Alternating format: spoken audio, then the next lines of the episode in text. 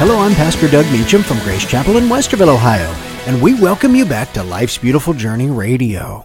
Each week we will be talking about a different part of life, and this week we will be talking about traditions. Now, the idea of tradition has always fascinated me. You know, to see what each generation passes on to the next is something to do and remember. You know, I heard about a lady one time who was preparing a ham for Christmas and knew that it was passed down to her that she should cut off one end of the ham before putting it on the pan and placing it in the oven. And she always wondered why that was a necessary step in preparing ham. So she asked her mom, and her mom said, You know, I'm not sure. It is what my mom always did, so I did it too. We should ask her. so they called the grandma to ask why they always cut the end of the ham off before baking it. And she said, Well, I'm not sure why you are doing it, but my pan was always shorter than the ham I would buy. So I had to cut off one end to make it fit. uh, so traditions may form for various reasons, I suppose. As a kid, I heard a lot about different traditions as I was growing up and experienced quite a few. And uh, one was, of course, during the holidays. We always, uh, uh, you know, had a, quite a bit of tradition, family traditions that we would uh, experience there and pass along. And one of our Christmas traditions was to go to a tree farm in our area, and we would select a tree and a hand saw, and we would uh, saw that tree down for it to be wrapped up and carried home on top of our car. Then, as we decorated the tree, Dad would hold me up to put the angel on top of the tree. And believe it or not, I still place the angel on top of mom and dad's tree each year. And uh, although, you know, dad doesn't have to necessarily hold me up anymore, though, so I don't think he could. Uh, you know, I also learned about patriotic traditions as a kid. And uh, my Papa Meacham was in World War II and passed down several traditions to honor our country through my dad and then to me and things like uh, you know when how an American flag should be displayed, uh, when it should be displayed, that type of thing. How to say the Pledge of Allegiance, and uh, we still say that in our service club there at Rotary. And then of course how to respect the singing of the national anthem. And one time at an Ohio State football game as a kid, I forgot to remove my ball hat as the anthem started playing, and an older gentleman behind me nearly knocked it off my head with a firm tap on the hat to remind me to remove it. You know, at the time it made me a little bit mad, but learning how so many died, of course, for that flag over the years in wars helped me to appreciate the motivation he had in encouraging me to remove the hat. You know, in my high school and college years, I learned quite a bit about school traditions. And my high school marching band had uh, some traditions of teasing the freshmen a bit, and I was one once, of course. And uh, what they did was they had different costuming and such that we had to wear for our first practice on the field there at the band camp. And mine happened to be a sundress, so uh, that was quite uh, the scene there, I guess, trying to march and then play snare drum. Uh, I'm sure they all had a nice laugh. But uh, in college, I was uh, almost more wrapped up in the traditions of the school where my dad went than where I went. Of course, I went to Otterbein, and we had quite a few things in the concert choir and, and of course, on the sports teams and such that I played with. But he attended the Ohio State University and was in the marching band there and uh, they call it the best, we'll say darn, band in the land. And uh, they had the tradition of playing the old Hang On Sloopy song for every game, and then they, uh, of course, made a script Ohio on the field as well and uh, the song Le Regiment, of course, was used. And uh, Dad actually was the dot on the I. You know, if you picture Ohio, there's a dot, and that's usually the sousaphone player, and that's what Dad played. And he was the dot on the I two times during his, his years there at the school. And that's actually a rare occurrence and an honor, is that uh, that honor is very limited now in the band.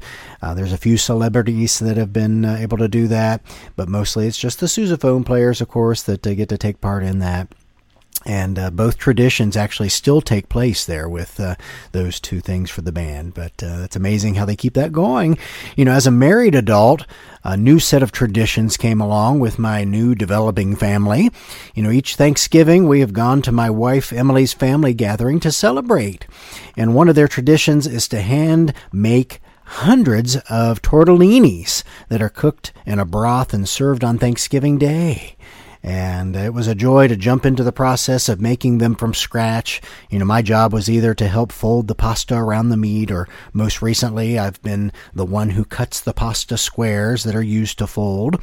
And I think having a hand in the process makes the pasta all the more tasty when we get to eat the final product. Another holiday tradition that has now been passed from my wife and I to our kids is the annual reading of Twas the Night Before Christmas on Christmas Eve. And even at the ages of 22 and 20, my kids sat right up next to me on the couch to hear the story again this last year. And now our dog Esther, of course, also sits there with us to hear the reading, though I don't quite think she understands the story. but she likes to have her pack all gathered around her there, I think. You know, some of the most prominent traditions I've experienced in my life have taken place at the church over the years. You know, uh, we all throughout the year you have times of communion and and uh, other activities and such. Of course, baptisms and things that uh, take place. But during the weeks leading up to Christmas, we typically light the Advent candles, and each week a candle is named, then lighted. And the names are ones such as faith, love, and joy, which remind us of the true meaning of Christmas. Of course, during that time. And I always enjoyed, of course, going with the folks from our congregation to various shut ins and nursing homes to sing Christmas carol- carols as well. We love to do that just to brighten their holiday season. And then on Easter, we have another set of traditions. We have a Good Friday service and then an Easter egg hunt on that Saturday before Easter. And then we have a sunrise service to start our Easter morning. And then we take a little walk or pilgrimage out to some of the wooden crosses on the property out back here. And uh, we, of course, show that they're empty and shout, He is risen. And then we have a breakfast to follow. And then, of course, our main Easter service to cap off that day of celebration. My most mem- memorable Easter Sunday, of course, was a, a year when my dad and mom were given a trip to Japan over Easter. And it was my first time ever covering all of the activities I mentioned earlier by myself. Of course, with some help from the elders and immediate family and church family. But we made it through. Throughout the Word of God, we see traditions being passed down through the generations, don't we? In fact, much of the Old Testament is repeated throughout the Word as we see these traditions being shared through time. In fact, 2 Thessalonians 2:15 says, "So then, brothers, stand firm and hold to the traditions that you were taught by us, either by our spoken word or by our letter." And so we see that traditions were important in the Bible because they were used to teach each generation how to live and thrive and do what God commanded his people to do. You know, there are many chapters in the Bible that talk about clothing, food, relationships, morals, and so many other topics that you can see how the Lord used the idea of traditions and the recording of them to develop the uncompromised Word of God. It's a collection of so many of those things. But our current laws, you know, even are based on uh, the laws established back in the Old Testament and were passed down as part of tradition, of course, through the centuries. And you could uh, say that our exercise faith, of course, is part of that tradition. We're taught to pray, to read the Bible, to worship and witness, to grow and further our faith. And so I ask, what traditions have you received and passed along in your family? Have you found that they are a helpful thing, or are they possibly like the ladies who cut off the end of the ham? you know, we should take a look at the traditions we're taught and see the value in each one that we pass on to the next generation because they help us remember, they help us learn and grow and appreciate those who came before us.